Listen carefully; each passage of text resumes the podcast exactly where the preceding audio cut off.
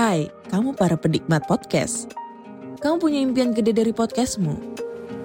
Terus First Story bisa banget bantu kamu. Mulai dari F-Link, Dynamic Audio Insertion, sampai statistik yang komprehensif. Semua ada di First Story. Gak ketinggalan kamu bisa monetisasi podcastmu lewat iklan dari First Story Ads yang bisa kasih kamu penghasilan dari setiap place podcastmu. Yuk gabung sekarang dengan klik di firststory.me. Sekali lagi, klik di firststory.me. Mari kita bawa mimpi podcastingmu menjadi kenyataan. Sobat Malam Mencekam, sebelum masuk ke cerita, gue bakal ngenalin sebuah hosting keren nih. Dan hosting ini cocok banget buat kebutuhan kita. Namanya First Story. Nah, sedikit penjelasan apa itu First Story ya. Jadi ini adalah sebuah platform palu gada baru yang paling keren. Di First Story ini, kalian bisa menggunakan fitur-fiturnya 100% gratis loh. Kamu bisa mengupload episode terjadwal dan mendistribusikan podcastmu di semua platform hit podcast kesayangan kalian. First Story menyediakan customer service yang luar biasa berkat tim yang berisikan podcaster berpengalaman. Kamu bisa share podcastmu tanpa ribet dengan F-Link ini yang akan mencakup semua link platform dan sosial media kamu. Dengan First Story Ads, kamu bisa mengakses monetisasi dengan sangat mudah. Kamu bisa cairkan hasilnya kapan pun kamu mau tanpa biaya tambahan dan tanpa ribet. So, tunggu apa lagi? Gunakan hosting First Story sekarang juga. Assalamualaikum warahmatullahi wabarakatuh. Waalaikumsalam warahmatullahi wabarakatuh. Selamat malam sobat Malam Mencekam. Apa kabar Anda hari ini? Senang sekali saya Mang Ei yang kali ini berada di Kalimantan Timur, tepatnya di Samarinda, bisa mengantarkan kisah nyata kepada Anda. Tentunya kisah nyata seseorang yang mempunyai pengalaman mistis yang mencekam. Nah, Bang Alvin ini adalah seorang putra daerah dari mana, Bang? Dari Kalimantan Timur, Tepatnya Longiram. Longiram. Nah, adalah putra daerah dari Longiram. Bang Alvin hari ini akan berkisah kepada kita kisah nyatanya di tahun 2004. Pada saat itu Bang Alvin melakukan ekspedisi untuk menemukan lahan baru batu bara di Iya. Kalimantan Timur. Itu selama satu bulan. Nah, di dalam mencari lokasi batu bara yang baru ini, Bang Alvin dan kelima temannya mengalami hal-hal yang di luar nalar. Ada di sana tersesat sendiri dalam hutan, ada juga diganggu oleh wujud-wujud yang mengerikan. Itu perasaan Bang Alvin seperti apa ketika katanya tersesat sempat tersesat sendiri ya? Oh iya, sempat. Itu seperti apa? Panikkah atau bagaimana? Ya, sempat panik, Bang. Karena kita waktu itu sih perjalanannya berdua gitu ya kan. Waktu itu saya dengan adik saya. Jadi kita jalan. Kebetulan waktu itu saya makan siang. Adik saya ke sungai, saya jalan lah ceritanya. Di situ tersesat. Ah. Oke, ditahan dulu Bang Alvin. Nah, sobat, jangan tidur dulu. Kita akan dengarkan kisah dari Bang Alvin. Oke, Bang Alvin, kegiatan apa nih sehari-hari? Sehari-hari kegiatan masih ini memantau kerjaan bersama teman di Brau, Bang. Di Brau. Apa nih Ya. bidangnya? Eh, jual kain, Bang. Jual Pakaian. kain. Nah, Berniaga nih ya ceritanya. berniaga lah begitu. Oke, di daerah Brau. Brau. Oke. Boleh berbagi ke malam mencekam nih. Boleh banget, Bang. Terima kasih. Silakan Bang Alvin.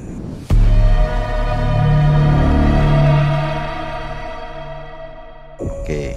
Oke, Bang. Jadi eh, ceritanya tuh begini kan. Eh, waktu kita mencari singkapan lahan batu bara di Kabupaten Kutai Barat, ke- kampungnya Kampung Klian Dalam, Bang. Nah, jadi kami itu bekerja di sebuah perusahaan yang dia punya areal kosensi begitu eh, untuk mencari singkapan batu bara itu yang timbul. Singkapan itu batu bara yang timbul itu dicari gitu. Jadi kami ini timnya semua ada enam bang. Kami ini tidak salah itu waktu berangkatnya tuh Senin waktu itu. Jadi di dalam tuh selama satu bulan bang. Jadi Senin itu kami berangkat ke arah eh, hutannya daerah namanya eh, Sungai Batang. Nah, Sungai Batang, Donsip itu bang. Kami masuk sampai Buan. Nah, jadi perjalanannya kita itu bang waktu itu kan di sana itu belum ada jalan yang menembus ke kampung itu yang seperti sekarang mungkin bagus bang ya. Jadi dulu itu eh, kita dari kampung itu bang jalan kaki. Jadi jalan kaki itu ke tempat itu sekitar 20 kilo. Kita jalannya 20 kilo itu karena kita berangkatnya sekitar jam 6 pagi. Kita harus bawa bekal masing-masing itu kalau beras sih Bang ya. Satu orang itu beras udah salah 10 kilo satu orang.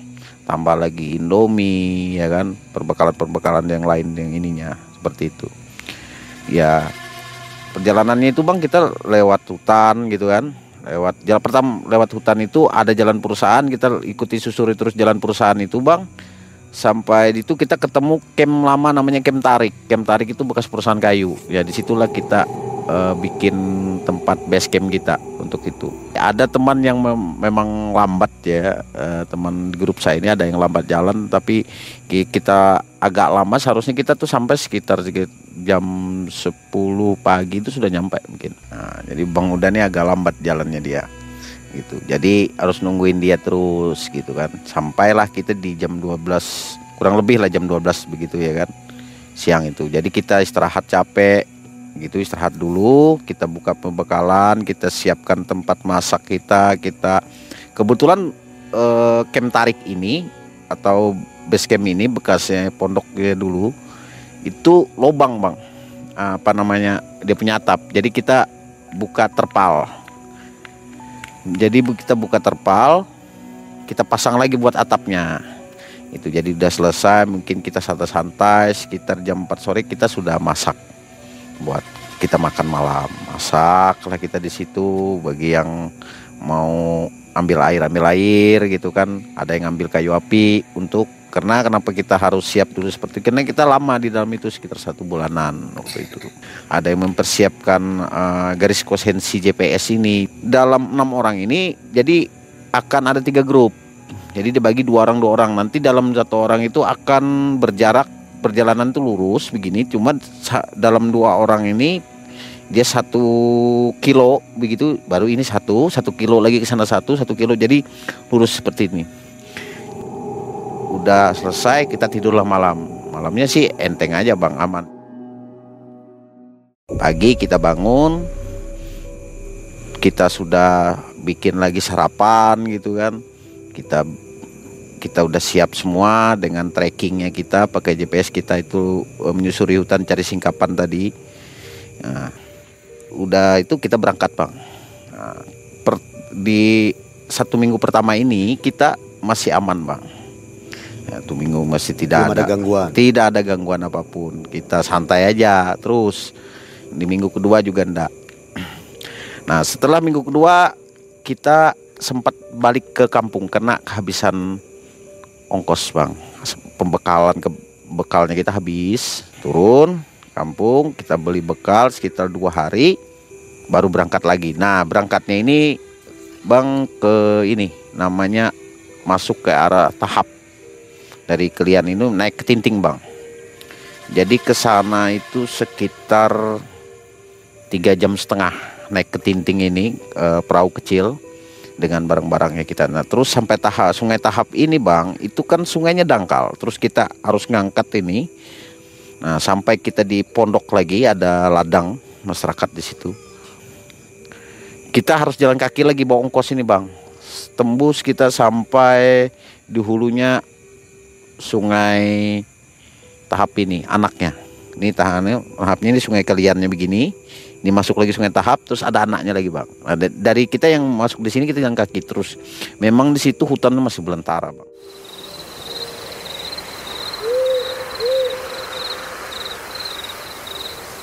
Sampai di situ kita dari jam pagi itu sekitar jam tujuan kita berangkat sampai ke sana tuh sekitar jam 12 siang bang. Baru nyampainya lagi tuh sampai di sana kita bikin pondok bang. Karena waktu itu kita di hutan sudah nih. Kita bikin pondok kemah itu kan bikin pondok tenda. asal bikin tenda terpal dan lainnya tempat masak. Nah, selesainya kita di sekitar jam 5 sore bang. Kita masak makan gitu ya kan. Istirahatlah. Nah, atur pembekalan hari malam pertama itu masih aman bang.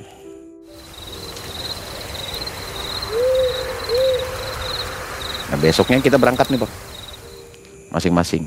Di sinilah awal yang pertama saya sesat. Padahal saya tahu daerah hutan itu, saya pernah ke sana dulu berburu. Padahal saya hafal, Bang. Waktu itu adik saya ini ke sungai dan saya makan. Terus saya makan nunggu adik saya ini datang ya kan. Saya ini jalan, Bang.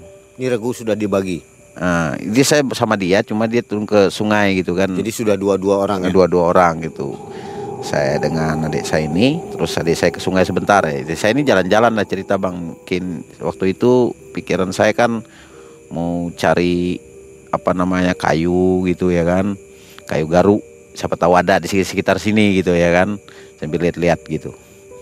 Nah di situ saya tiba-tiba jalan kok balik ke sini ketemu tebing. Ketemu tebing balik ke sini udah lain lagi jalurnya saya ini. Terus saya udah ke ke selatan ke timur saya sudah bolak balik nih bang. Saya merasa kok nggak ketemu jalan saya ini sudah. Ternyata bang saya sudah ada tiga kiloan jalan itu. Dan saya bisa kembali itu bang karena saya eh, tenangkan diri duduk saya ambil rokok ya kan rokoklah saya gitu kan Cuma nggak ada pikiran aneh-aneh bang waktu itu. Ngerokok di hutan itu bang boleh dikatakan di tempat saya sesat itu itu ada semacam gimana ya kita bilang kayak batu batu rangkang besar kayak rumah gitu. Cuma panjang ada gua-guanya di dalam. Itu lembab bang. Yang saya pikirkan sih waktu itu kalau saya di sini bahaya ini. Karena saya belum pernah ke daerah ini gitu ya kan. Saya tuh tenang duduk ambil rokok dan saya bilang tolonglah bantu saya. Kalau saya sesat dengan akhirnya saya bangun saya jalan ke selatan. Eh tiba-tiba saya sudah di hilirnya adik saya ini bang. Sesatnya loh kok saya di sini? Nah pas saya sudah sama adik saya kok lama betul nunggu nih hampir satu jam lebih. Ternyata sesat itu bang satu jam lebih sudah saya. Teman saya tidak ngomong waktu itu saya sesat sama dia. Teruslah saya jalan sama beliau begitu dan sampai akhirnya sore kita di sekitar jam 4 sudah balik kan jam 4 balik sampai ke tempat kita itu saya sekitar jam 8 malam bang. Jadi kita tuh berangkatnya satu orang uh, satu orang satu orang bawa senter bang. Karena kita uh, perjalanannya kita mengikuti GPS ini sambil ngambari singkapan ini garis frekuensi ini kan semuanya tidak salah itu yang kita lewati dalam satu hari itu bang. 12 kilo.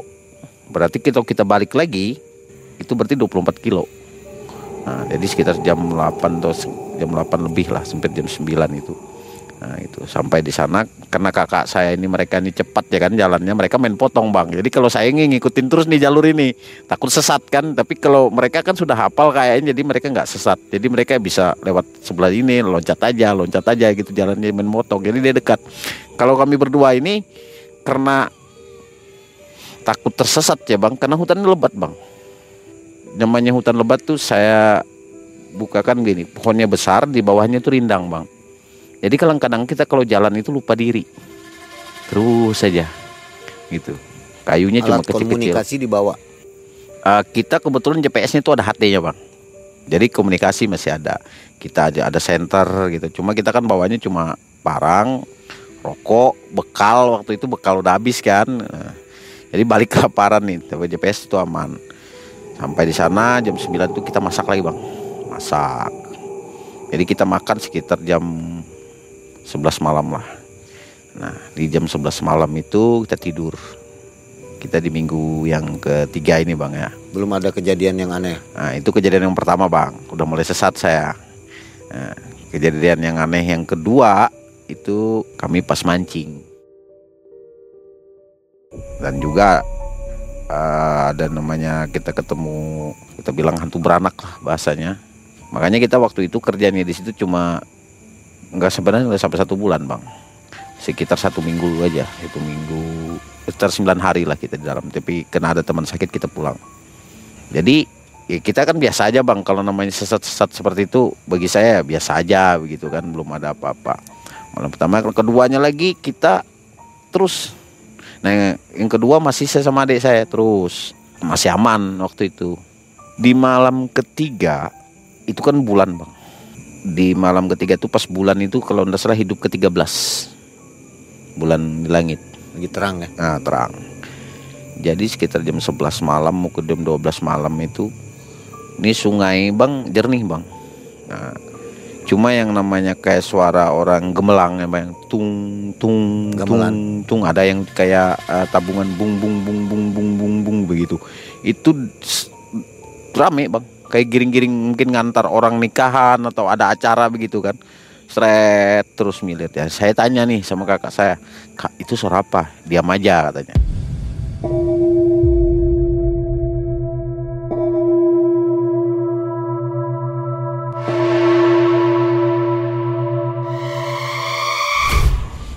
itu orang sini katanya begitu. Nah itu. Jadi saya kan agak sedikit ini juga mulai-mulai perasaan kita nih wah Merinding. merinding juga bang. Kok ada suara gini? Mungkin pendengaran saya aja gitu ya kan. Saya tanya nih sama si teman saya Chandra. Chan kamu dengar enggak dengar aja gitu kan. Terus saya tanya kakak saya lagi yang satu kau udah kak kamu dengar enggak dengar katanya kayak kakak saya yang paling tua namanya Kak Nurdin. Kak dengar gak ya itu yang saya bilang tadi jangan jangan jangan dibahas katanya begitu. Kalian dengar dengar aja semuanya gitu kan. Ya sudah kita tidur. Jadi kan namanya kita itu tidur bang ya nggak nggak terupulas ya. mungkin karena namanya nyamuk. Habis kita ngomong itu hujan tuh deras bang. Sekitar satu kita tidur sekitar jam setengah dua itu saya mau kebelit kencing lah. Saya keluar dari tenda gitu saya kencing bulan itu mulai turun bang kelihatan. Tapi bunyi lagi bang lurus sungai ini. Pung, kan sungai itu ndak sekitar 15 meter lah bang dari pondok kita ini. Cuma kebetulan ini pondoknya kita itu di depannya ini kan ada eh, apa namanya pohon-pohonan. Ini cuma satu aja tempat lurus begitu. Jadi sungai itu bunyi lagi bang kayak mudik lagi. Kalau tadi milir sungai ini mudik lagi sungainya. Suara itu tembung lagi ya gung bung bung bung bung bung bung bung. Nah seperti itu. Malam itu. Ya saya kan namanya takut bang. Loncat aja langsung lari. Nggak mau hitung dua tiga lagi apa apaan nih. Terserah mau terkencing di celana biar aja gitu kan. Ya aja sudah. Masuk dah kelambu kan ada kelambu kecil. Masuk. Tidur. Nah, jadi besoknya tuh kata kakak saya kan Nurdin nanti malam besok nggak usah lagi ngomong-ngomong diam-diam. Nah, diam aja. Nggak usah cerita-cerita yang aneh-aneh. Jangan ini ini gitu bang. Jadi akhirnya apa namanya orang bilang penasaran bang. Penasaran?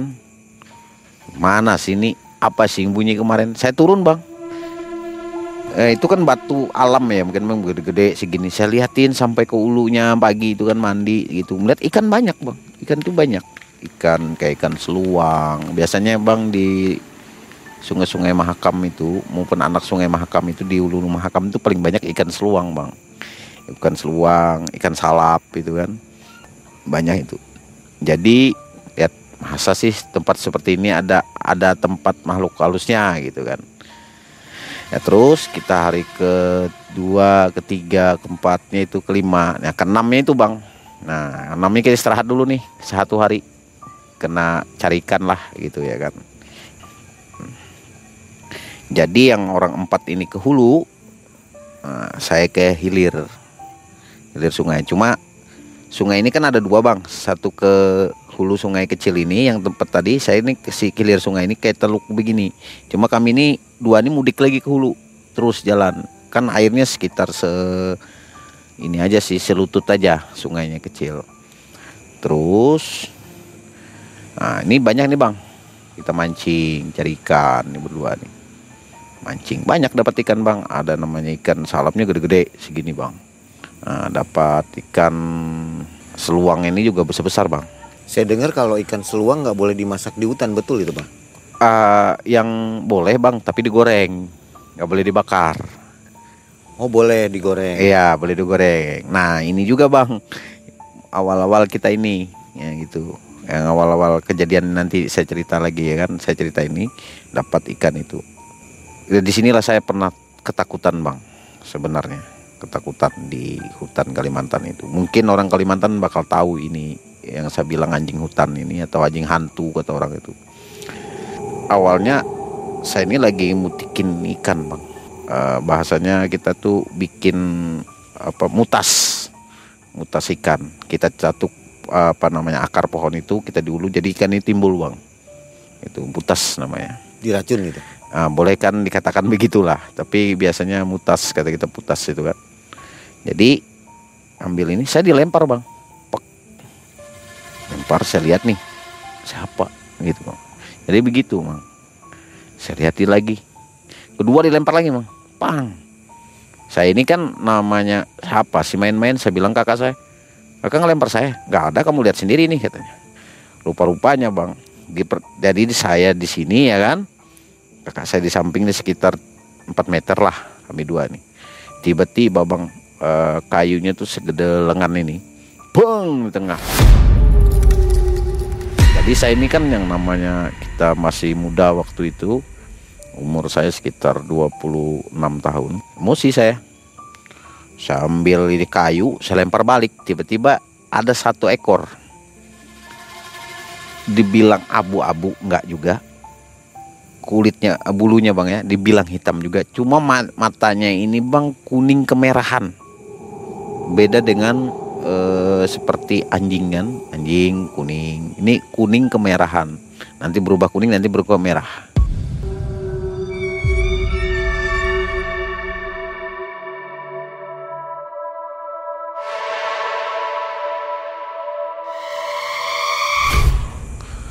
Saya lihat itu saya lempar lagi bang. Namanya kita sok berani ya kan? Saya lempar lagi. Nggak lama bang. Nggak hitung nggak sampai kakak saya bilang kenapa kamu lempar biar aja gitu. Kan ngomong jangan ganggu gitu apa dia ganggu kita juga? Gitu kan. Kayak saya ini menantang lah bang waktu itu bang.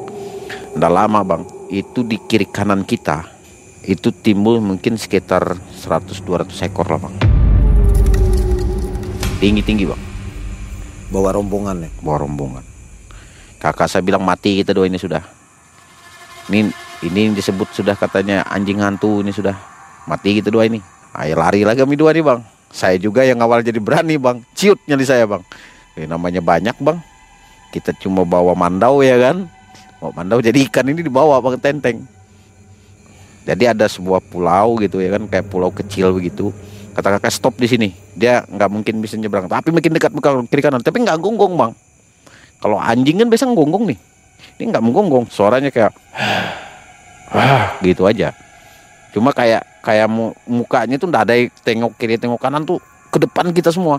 Cepat-cepat menghidupin api. Untungnya bang kita punya korek ini. Itu ndak basah. Jadi cepat-cepat menghidupin api itu api itu sampai jadi gitu kan. Dia masih bang walaupun hidup api makin dekat aja. Ndak takut rupanya sama api itu. Kenapa waktu itu kakak Senordin ini bakar? Bakar terus di kayu ya kan? Apa aja dibakar di situ tiba-tiba terbakar yang namanya uh, fosil siput gitu kan. Cuma dia panjang segini bang siput sungai itu. Nah fosilnya itu terbakar mungkin di situ bang. Baru dia lari bang. Hilang langsung. Kata kakak saya untung ini ada katanya. Kalau nggak mati kita dua ini. Dan memang cerita dulu bang anjing hutan anjing hutan atau anjing hantu ini itu gaib bang. Itu kalau kita masuk wilayahnya dia berarti di situ ada kampung gaib berarti di situ ada kampung makhluk halus. Jadi memang tidak mungkin satu dua tiga orang itu cerita ke kita. Yang saya pernah dengar orang-orang tua dulu banyak yang pernah mati bang di mangsa itu. Yang biasanya hilang tuh bolong hatinya bang. Perutnya ini habis. Kalau badannya utuh aja. Cuma biasanya hatinya ininya mungkin ininya dimakan semua. Jadi itu siang bang, buka kejadiannya bukan malam. Saya merinding juga buru kalau masih ingat itu bang. Mirip serigala gimana? Saya kan belum pernah lihat serigala bang ya. Nah, kalau anjing sih nggak mirip anjing bang, cuma dia di di kepala ini dia panjang dan dia punya telinga tuh di di sini bang berdirinya di entah kepalanya ini berdiri. Kalau biasa kan telinga di sini nih, dia agak ke sini berdirinya. Nah, nah, terus dia punya ini punya gigi itu putih semua runcing terus di di lidahnya tuh keluar. Nah, gitu. air liur? Iya air liur terus. Itu. Dan saya masih ingat persis itu. Di daerah yang namanya sungai tahap tuh ke hulunya lagi. Tapi kalau mungkin sekarang bang banyak sudah dikebunin orang udah rame ya kan? Mungkin dia hilang gitu itu. Udah pasti itu anjing gaib ya. anjing gaib. Abang mungkin boleh nanti bisa ketemu teman-teman di Kalimantan orang Dayak dulu. Itu pasti dibenarkan ada. Karena tidak satu dua orang yang sudah meninggal dimakan itu. Syukurnya alhamdulillahnya kita selamat bang. Kita lari ke sungai kan saya ada kakak saya kan kan udah yang tua ini. Memang dia kerjanya juga biasa berburu dalam hutan masuk keluar hutan sendiri ya kan.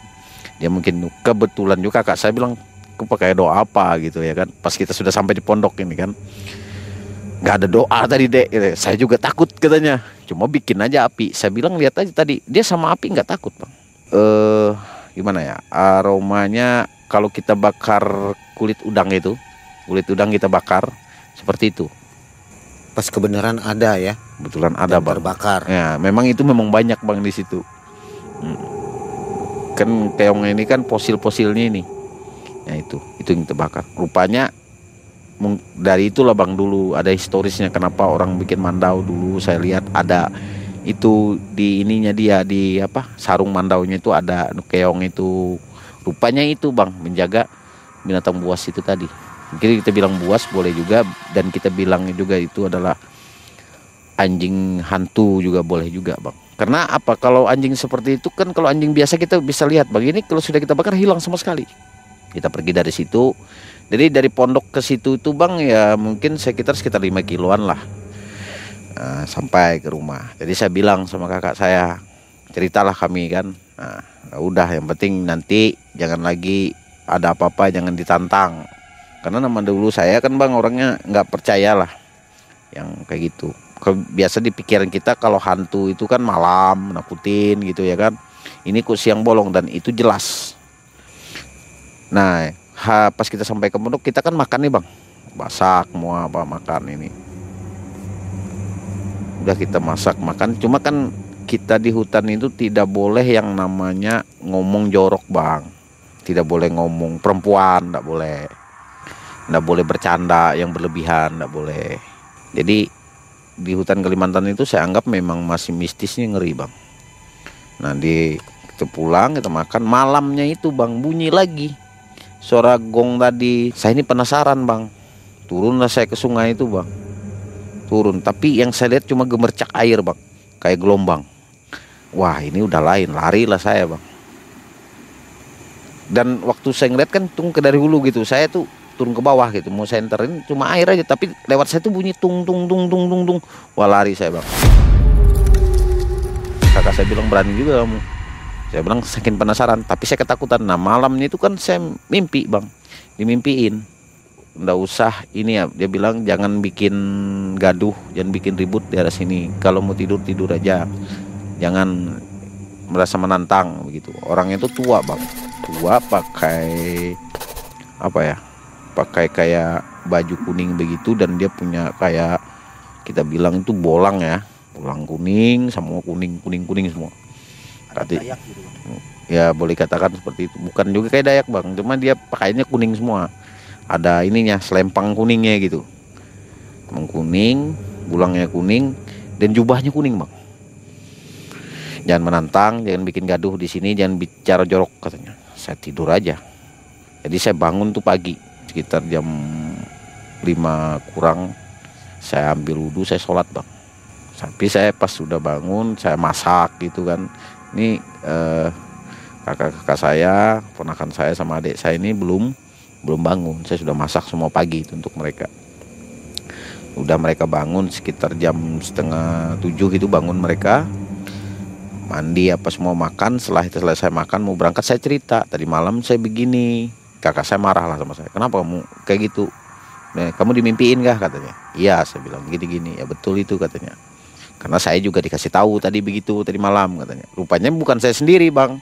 Semua di situ. Ya saya ini kan dengan ponakan saya tuh memang ngeyel berdua nih.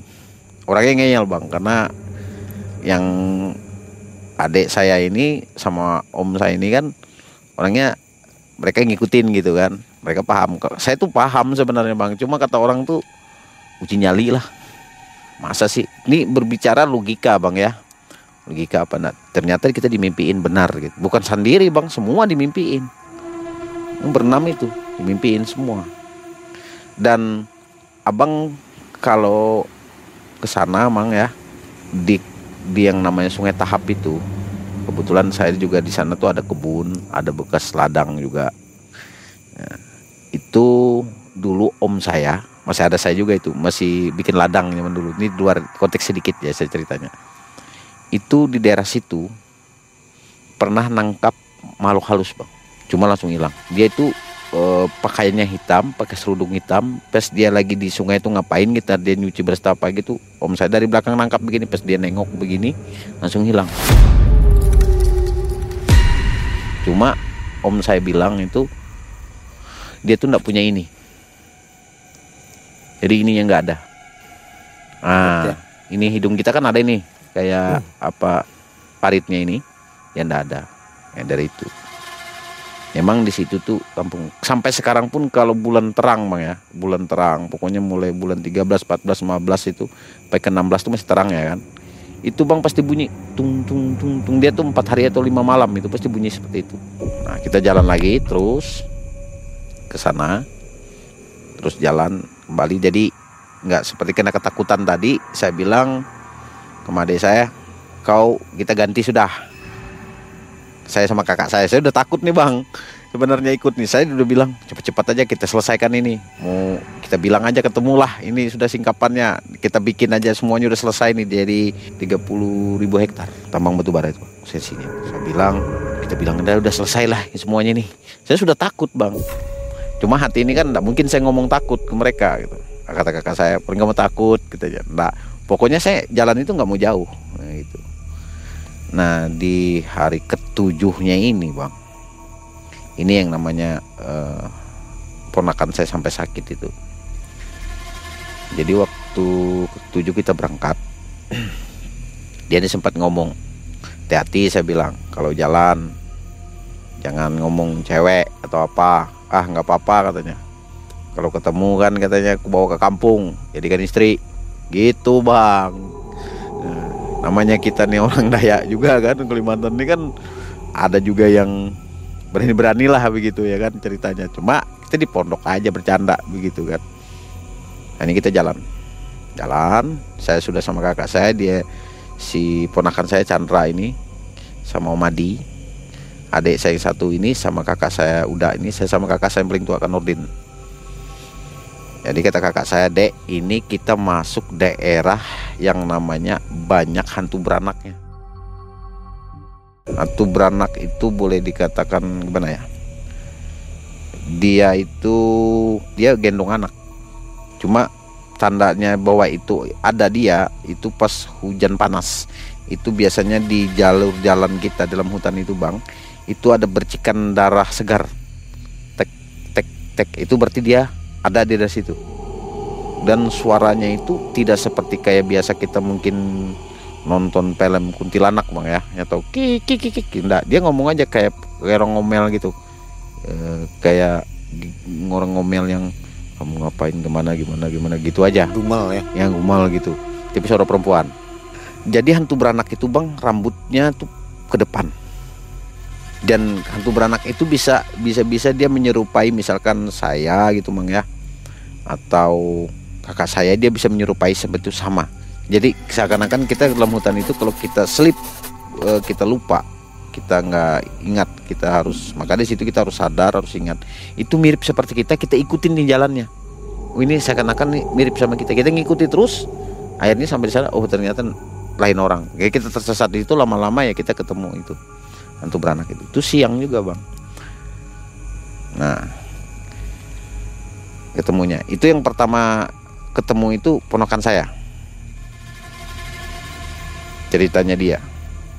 Jadi mereka di ini jalan ketemu bentik jarah tadi. Cuma dia ngelihat kayak orang lewat gitu bang. Perempuan lewat. Ditegurnya mau ke mana? Sampai tiga kali mau ke mana? Ngapain ke sini? Mau ke mana? katanya. Terus saja hilang. Tadi Om Adi udah udah kita pulang Tidak mau dia ini pulang. Udah kita pulang aja katanya. Akhirnya ketiga kali baru disadar dia bawa, bawa pulang. Bawa pulang. Ya kita di kontak ya aku bilang ya antar aja dulu lah pulang duluan gitu ya kan. Sama saya kan karena saya pengen GPS saya terusin ini punya kami. Ya, terusin kita balik saya balik mereka balik sudah. Jadi sampai di pondok itu kita jam 5 sore bang. Karena duluan balik ada tadi katanya ketemu orang. Kita balik uh, makanlah apa. Di situ sudah uh, badan si Chandra ini mulai nggak enak. Saya mandi dulu gitu ya mandi. Mukanya pucat bang. Malamnya itu dia nggak enak badan. Sakit kepala katanya. Kita urut lah kepala saya urutin kepalanya. Saya kasih obat lah ya kan? Saya obat. Kirain sakit biasa kan? Besoknya dia kita ngomong gini kamu tinggal aja ya berdua di sini biar kita orang empat ini aja yang jalur. Jadi orang empat ini kita masing-masing aja lagi. Ya kakak saya dengan saya betul adik adik sepupu saya ini dengan kakak saya juga. Jalan kami orang empat jadi om ini nemani uh, ponakan nih si Chandra ini. Ya, terus. Nah di yang pas saya bompat ini itu yang ketemu saya sama kakak saya bang. Itu hujan panas. Betul-betul hujan panas. Cuma kebetulan saya itu tidak ngelihat itu bang. Kakak saya yang ngelihat. Dia lewat baju putih kepalanya ini rambutnya itu sampai ke tanah bang jadi rambutnya itu bukan ke depan aja ke depan ke belakang cuma panjang bang kakak saya ngelihat cuma putih kelihatan. Putih ini. Jadi di baju-baju ini putih kakak saya ngeliat. Terus kakak bilang stop. Dia bilang dek kita stop kita cari tempat lain. Ini hujan mulai hujan gerimis bang. Itu sekitar jam setengah satu siang. Jadi ngelihat tuh saya ngelihat bang darah tuh yang apa namanya kayak jatuh-jatuh gitu ya kan cecer, cecer. Jadi sekitar 1-2 meter ada satu, 1-2-3 meter ada satu. Kakak saya bilang nih, ini antum beranak nih dek. Ini memang daerahnya sering dari dulu dari bapak kita cerita memang dek ini daerahnya memang ini. Jadi hantu beranak itu ceritanya kakak saya ini bang ya, orang yang mati di dalam hutan. Dulu mungkin dia sesat, entah gimana perempuan kan masuk ke hutan atau gimana bunuh diri atau bagaimana di dalam hutan itu itu dia mati dalam hutan. Karena zaman dulu kan ada yang namanya kampung di hutan ada ngayau. Jadi orang Dayak dulu gini bang. Kalau dia itu jalan gitu kan di kampung orang terus dia itu bikin hamil anak orang orang ini lari ya, terus anak perempuan ini hamil tidak ada yang tanggung jawab itu bikin namanya orang bilang pali kampung. Mungkin kalau orang anu, pali namanya uh, atau bikin kampung itu tidak bagus. Sial bikin sial kampung lah begitu. Itu orang itu disuruh pergi. Diusir? Diungsikan dikasih makan apa suruh pergi dari kampung itu. Mungkin entah bagaimana dia melahirkan sendiri dan bagaimana mati itu yang jadi hantu beranak itu bang. Jadi kalau ketemu hantu beranak itu bang pasti mati orang itu. Nggak mungkin enggak kalau sampai kita sempat ketemu dia kalau kita kayak tegur tadi ponakan saya tegur itu ya dia masih ngelengok karena masih ada satu orang lagi kalau sendiri itu itu pasti bolong bang. Hatinya jantungnya yang dimakan hantu beranak. Jadi ada pohon bang. Ada besar kan pohon ini. Di bawahnya itu rindang bikin api lah. Kita stop aja di sini. Kita kakak saya keluarkan aja bekal kita dua itu. Stop di situ. Kan ada masih e, darah-darah netes tadi itu ada. Darah netes tadi itu kita stop. Terus bikin api di situ bang jadi udah denger nih bang. Mulai dekat nih. Suaranya awalnya pelan. Kayak orang apa ngerutu gitu. Kamu kayak ngomong sendiri ngomong sendiri gitu ngerutu gitu. Lama-lama makin dekat makin gede. Lama-lama mendekat makin gede bang. Kakak saya ini api kita sudah jadi. Terus kakak saya bilang itu mandaumu kan ada anak mandau itu namanya langge. Itu apa dibakar. Saya bakar kakak saya kamu satu saya satu katanya. Coba kamu tusuk ke tanah itu yang pas ada darahnya itu bang ditusuk lah sama saya ditusuk sama kakak saya langsung bunyi bang. Langsung ngikik ya bunyinya itu kik kik kik kik, kik gitu. Pokoknya kencang dia bang pergi. Pokoknya pas dengar itu asli bang saya tuh seumur hidup saya baru itu saya mendengar yang namanya suara kikikan itu. Tapi beda ya bang kikikannya sama mungkin kita lihat di film ini betul-betul ngeri bang namanya kita tidak pernah ketemu seperti itu bang. Tiba-tiba kita melihat seperti itu. Dan saya tuh sempat melihat bang itu lari bang. Seret gitu.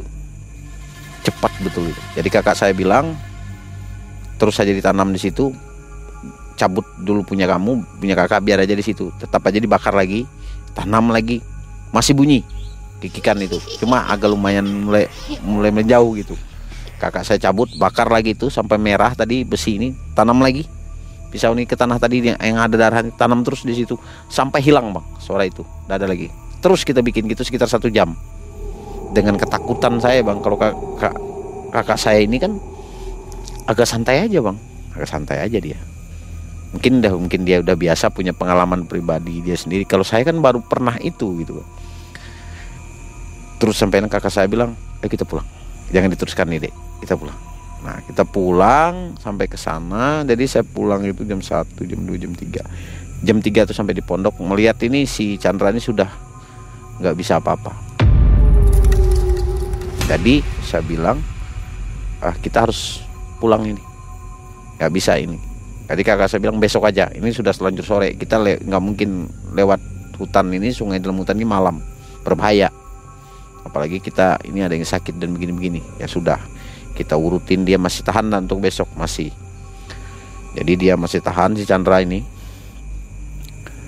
Terus besok pagi malamnya itu bang belum kita pulang bunyi lagi bang gemelang tadi itu diam aja semuanya dan saya pun juga diam di situ bang gemelang itu tidak berhenti dari jam setengah sebelas malam sampai jam 3 subuh.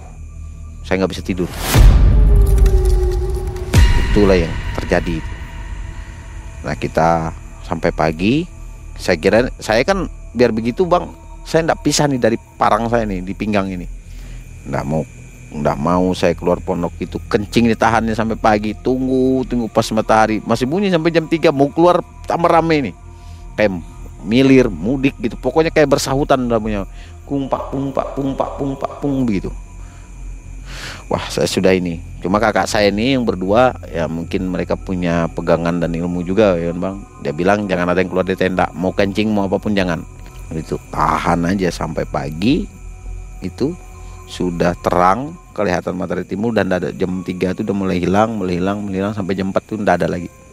Udah masuk jam 5 setengah 5 apa itu udah ada.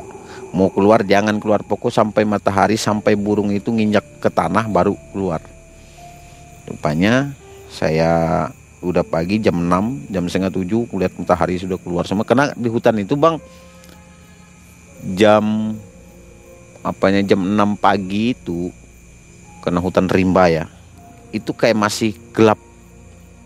Jadi jam setengah tujuh itu mah kita baru ngeliat ke cahaya. Karena mungkin pohon yang begitu besar ya kan pohon-pohon. Karena kita di dalam hutan itu nggak ngeliat matahari langsung tengah hari kita kayak dingin-dingin aja. Ya, lembab. Itu dia. Jadi keluar baru itu kita kencing siapin namanya. Saya sudah tahu mau pulang. Ya udah ambillah ini pakaian perlengkapan semua dimasukin. Pokoknya di pak semua kan disimpunin semua masukin dalam ransel semua masukin dalam karung. Udah kita ini. Terus kita jalan kita gendong ini. Masih bisa jalan? Saya bilang Chandra. Bisa katanya. Jam 7 itu udah berangkat kita ya sampai di ketinting. Akhirnya kita sampai ke tinting kita baru kita milir ini terus. Itu sekitar tiga jaman lebih kita milirnya. Hampir 4 jam. Terus sampailah kita ke apa ke apa sungai Keliannya ini. Sudah baru rasanya alhamdulillah gitu ya kan. Dalam hati saya saya selamat. Tapi saya ini masih uh, rasa takut ngelihat ke depan gini kan karena dia ini baring nih di depan nih dalam hati saya berdoa aja mudah-mudahan ini selamat. Nah karena ini saya sudah ngerasa bahwa ini teguran kata orang keteguran dia ataupun kita bilang itu puhunan bang. Seperti itu. Nah memang waktu itu diambil dokter kan. Sampai di kampung. Gitu ya sakit. Diambilin nih mantri gitu ya kan. Mantri ya ada di kampung atau bidan gitu. Belum nggak ada dokter di sana. Disuntik nggak sembuh. Jadi ambillah orang yang bisa uh, nawar orang pintar gitu untuk nawar dia. Sekitar mulai dia ada reaksi mulai mulai bisa makan ya. Awalnya dia nggak bisa apa-apa bang jadi memang dia tuh begini aja. Saya bilang dia bisa dengar tapi untuk ngomong nggak bisa. Jadi sejak dia sakit tuh udah nggak bisa ngomong bisa ngangguk aja dia. Nah terus dia ini diobatin terus diobatin diobatin. Kita ini kan nggak mungkin mau berangkat kalau teman kita sakit gitu. Jadi kita bilang ya stop aja kita kerjaan ini. Kami stop waktu itu kita serahkan ke bos kita ini ini dan kita ngambil gaji dan uang perobatan semuanya. Dan saya eh, sambil menunggu keadaan dia ini sembuh sampai mana jadi dia sakit itu hampir satu bulan sampai sembuhnya. Jadi diobatin ditawar terus diobatin obat kampung terus dimandiin diapain semua ya kan? Si ponakan ini si Chandra ini. Dan orang masih hidup sampai sekarang. Ada di kampung. Kakak saya juga masih ada semua. Om saya juga masih ada semua itu. Dan Rupanya kita ekspedisi ini saudara semua ya? Saudara keluarga. Ponakan kakak adik ya. Eh, kakak adik. Dari situ. Jadi itu pengalaman yang paling ini kalau mungkin kita bicara nih ya kita mungkin biasa orang ceritanya kalau hantu di, itu pasti malam ini beda di Kalimantan malam. ini beda dan di luar daripada nalar saya itu siang terjadi kalau malam itu mungkin hanya bunyian aja seperti itu dan itu tidak terlalu menakutkan kita. Karena kalau kita ketemu apa nama makhluk seperti itu, makhluk gaib di dalam Kalimantan ini, Bang, itu bisa menghilangkan nyawa kita. Beranak, anjing anjing hantu tadi dalam hutan ini. Itu bisa menghilangkan nyawa kita kalau kita sendiri. Jadi di dalam itu kita jangan sama sekali yang namanya melanggar pantangan kita. Makan itu ya kalau harus disuruh makan harus makan. Gitu. Dan kita jangan menantang sama sekali. Begitu jangan sok berani. Ya, dan coba-coba. Karena mungkin kita masih muda waktu itu seperti itu. Kan saya ini si Chandra ini ya dia sakit untungnya kita cepat antar dia pulang kita cepat dia berobat juga dan disembuhkan ada dialog antara orang pintar dengan si Chandra itu persyaratannya dari goibnya tuntutan Nggak ada. Cuma bisa ya ditawar. Kita kan nggak tahu juga bagaimana dia ngobatin apa. Cuma dia bilang ini kepuhunan. Kalau kampung gaib yang ada di hutan itu pernah ada kisah nggak bang? Pernah dengar gitu? Uh, kisahnya sih pernah dengar juga bang. Karena dulu kalau saya lihat ya di situ kan ada semacam kalau kita daun sawang ya. Daun sawang itu yang merah mungkin kita bilang daunnya sering di kuburan yang merah itu biasa ada di kuburan kan daun sawang itu itu banyak daun sawang di sana itu pasti itu bekas kampung tua tempat orang Dayak zaman dulu kenapa seperti itu dan dan sampai sekarang tuh kalau kita ke situ bulan terang ya bulan terang kita diam aja di situ kita dengarin ya pasti bunyi itu peng pung pang pasti bunyi karena yang mendengar ini bukan saya sendiri hampir rata-rata orang di kampung kalian dalam pernah tahu dari situ tapi nggak pernah makan korban? Nggak pernah kalau makan korban. Cuma itu memang bunyi bang. Dan sampai sekarang itu kalau daerah situ kalau saya masuk sendiri saya nggak mau bang. Ya. Walaupun ibaratnya udah banyak ladang orang. Yang mencoba berburu di sana ada? Saya sih kalau berburu di daerah situ sering sama kakak saya berdua. Cuma kebetulan kita nggak mau ke areal itu. Kita tahu daerahnya ini kan. Ada batasnya. Dan kita lewat atas saja, nggak mau lewat sini nih. Gitu. Aman ya kalau lewat. Ya, aman. Lalu si tambang batu bara ini diketemukan lokasi? Ketemu bang, semuanya singkapan-singkapannya ketemu, daerahnya ketemu. Sekarang dieksplorasi? Enggak, enggak ditambang sampai sekarang. Enggak ditambang, hanya enggak, Tapi ada yang ditambang itu yang di lokasi yang pertama minggu pertama kami minggu minggu pertama itu di daun sip itu aja ada ditambang di situ. Kalau yang di sebelah kiri kita ini, yang daerah tahap itu nggak ada. Ada sih saya dengar waktu itu tambang kecil masuk di situ, tapi saya tidak tahu di daerah mana dia, gitu kan. Itu. Tadi di daerah mana itu detailnya? Itu hutan apa di ya? hutan Kutai Barat di Kampung Glen Dalam di daerah Tahap bang. Kalau ke tempat lokasi itu bang ya sekitar 4 jaman lah. 4 jam ya. Hmm. Kalau kita jalan ini udah nggak ada orang-orang lagi ke sana. Uh, kalau sekarang kan banyak mungkin orang punya ladang kalau dulu kan kita eksplorasi ini tidak ada orang, Bang. Kosong ya. Kosong, masih hutan belantara. Mungkin karena sudah orang bikin ladang sini pindah lagi ke sini pindah kan rame. Mungkin tempat seperti itu sudah tidak terlalu ini dia kan. Gitu. Karena walau bagaimanapun yang namanya manusia makin banyak ya benda-benda seperti itu mungkin dia menghindar tempat menghindar yang menghindar ya. Hmm. Hantu beranak ada di daerah situ atau di daerah lain juga ada? Ada. di Kalimantan tuh daerah mana aja yang masih hutannya belantara, angker. Kejadiannya akan mirip ya. mirip pasti ada. Karena nggak satu dua orang pasti ada ketemu. Oke, Bang Alvin, banyak info yang didapat dari kisah Bang Alvin menambah wawasan kita tentang tanah Kalimantan ini ya. Iya. Jadi jangan coba-coba untuk berbuat tidak senonoh Tidak atau senonoh. tidak sopan. tidak sopan. Hati-hati ya, selalu dengan pamit, selalu izin memasuki Iya, betul. daerah-daerah terlarang. Baik. Terima kasih Bang Alvin atas kisah yang menarik ini. Akhirnya saya Bang Ei dan tim undur diri dari Kalimantan Timur Samarinda. Sampai jumpa di video selanjutnya. Assalamualaikum warahmatullahi wabarakatuh. Waalaikumsalam warahmatullahi wabarakatuh.